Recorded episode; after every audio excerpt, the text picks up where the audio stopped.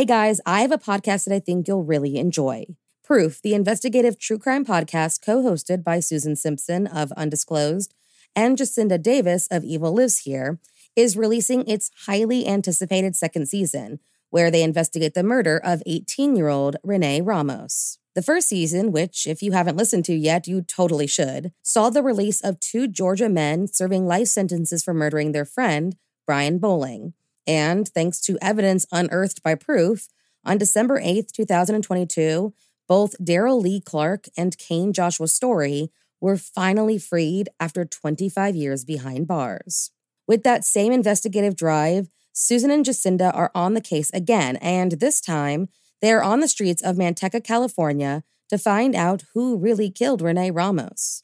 In Proof Murder at the Warehouse, you hear how, on June 5th, 2000, Renee's body was found buried beneath a pile of debris inside a new Home Depot building, and how, despite tips hinting at alternate suspects, her boyfriend, 18 year old Jake Silva, and 33 year old Ty Lopez were arrested and convicted of her murder. Fans of true crime and investigative series won't want to miss this riveting new season. Follow the case as Susan and Jacinda uncover long overlooked evidence about what really happened to Renee by listening to Proof Murder at the Warehouse wherever you get your podcasts. I'm Morgan Rector, host of the Human Monsters True Crime Podcast. Do you find life boring within the comfort zone? This is the right show for you. It will test your endurance. The offenders profiled are among the most inhumane. These people specialize in the unthinkable. Human Monsters, available wherever you get your podcasts. Today's episode is sponsored by BetterHelp.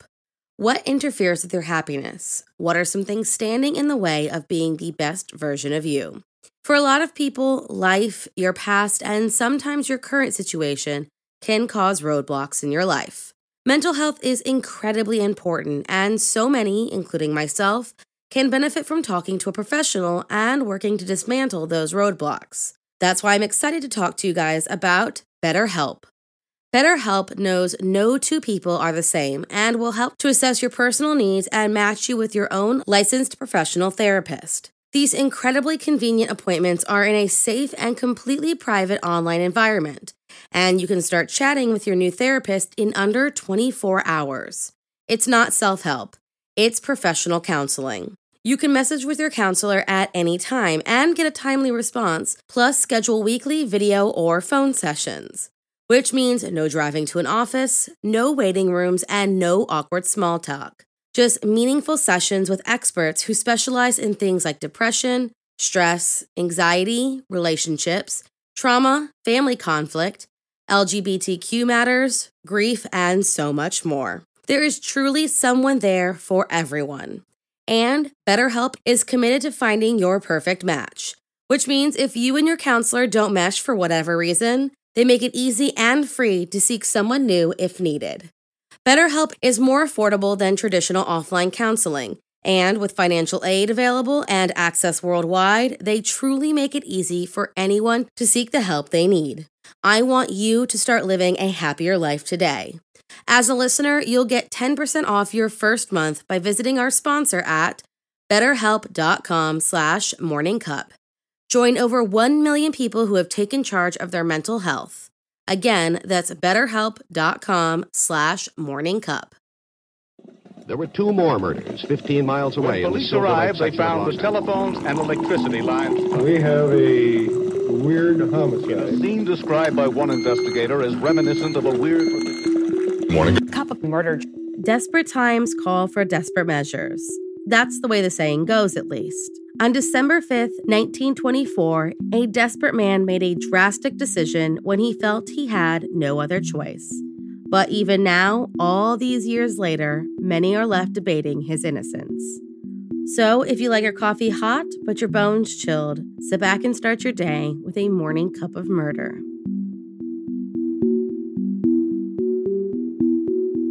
Elsie Emily Cameron was described as a plain girl. By 1920, she was 26 years old and still had no husband, an unthinkable predicament given the time period. Then she met 18 year old Norman Thorne, and though he wasn't Mr. Perfect, he was better than nothing.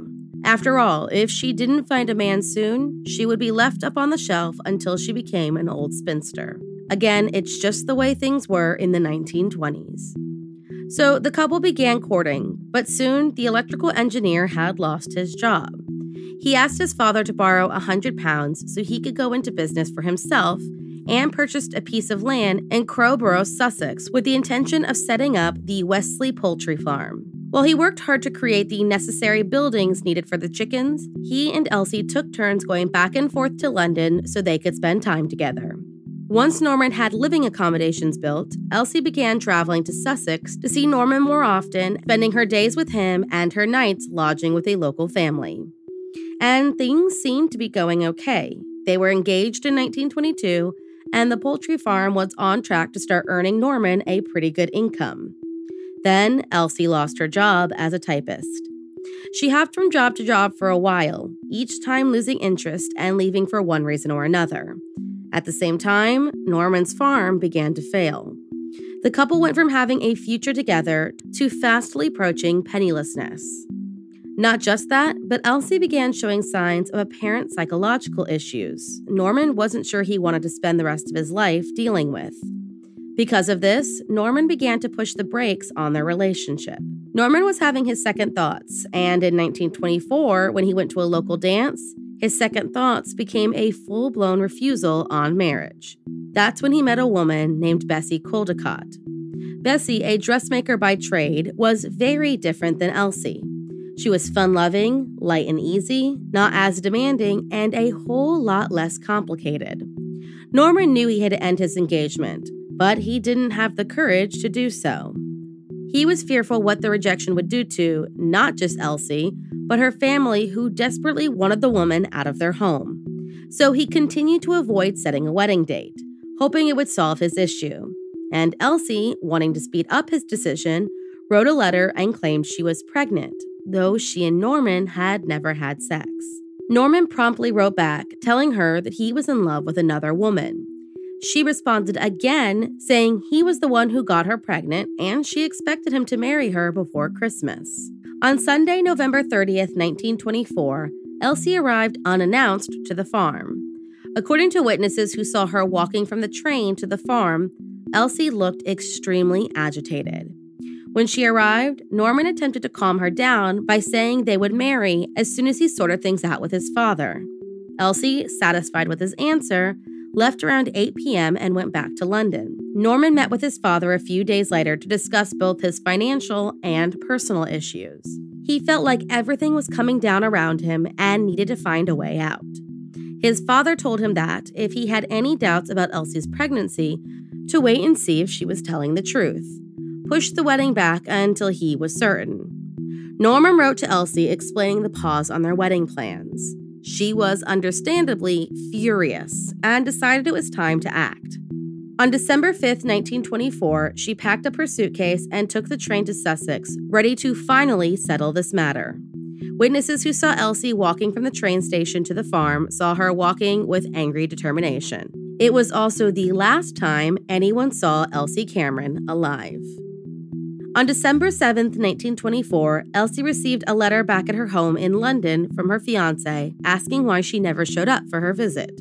Confused because he thought his daughter was with Norman, Elsie's father sent a telegram back asking where she was. Norman replied that he had not seen her and that she never made it to the farm. Elsie's father immediately called the police. They spoke to witnesses who put her near the farm on the 5th, but Norman remained adamant that she never showed up. Norman was arrested on January 14, 1925, and police began digging up the farm to see if they could find any evidence that Elsie did indeed end up at her destination. They found a few items belonging to her, including her overnight bag. Confronted with her personal effects, Norman changed his story slightly. He said that while he didn't kill her, he did know where her body was buried. According to his story, Elsie showed up unannounced, and she said she would not leave the farm until he married her.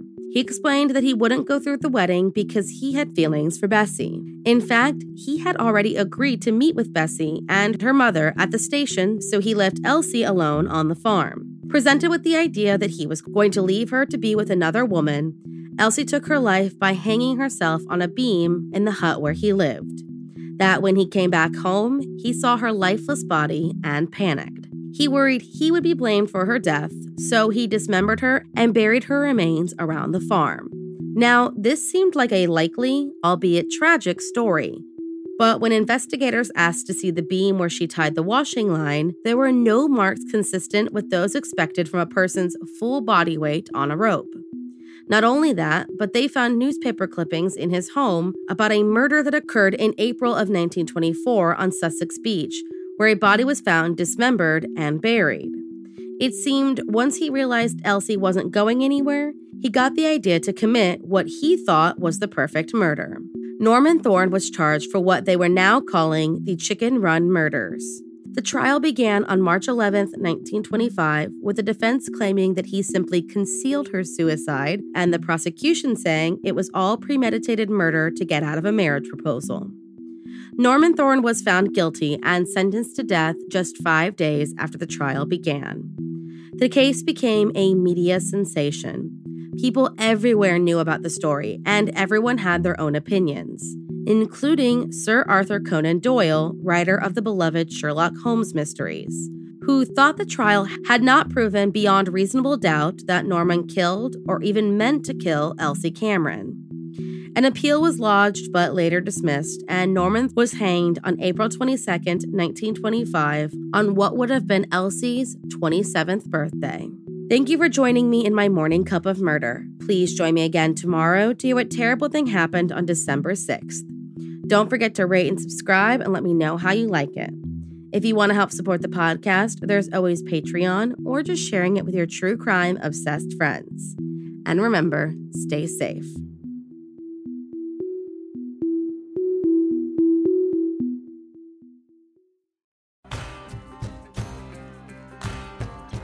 My fellow citizens, our Earth is in the middle of a crisis, plunging deeper into chaos.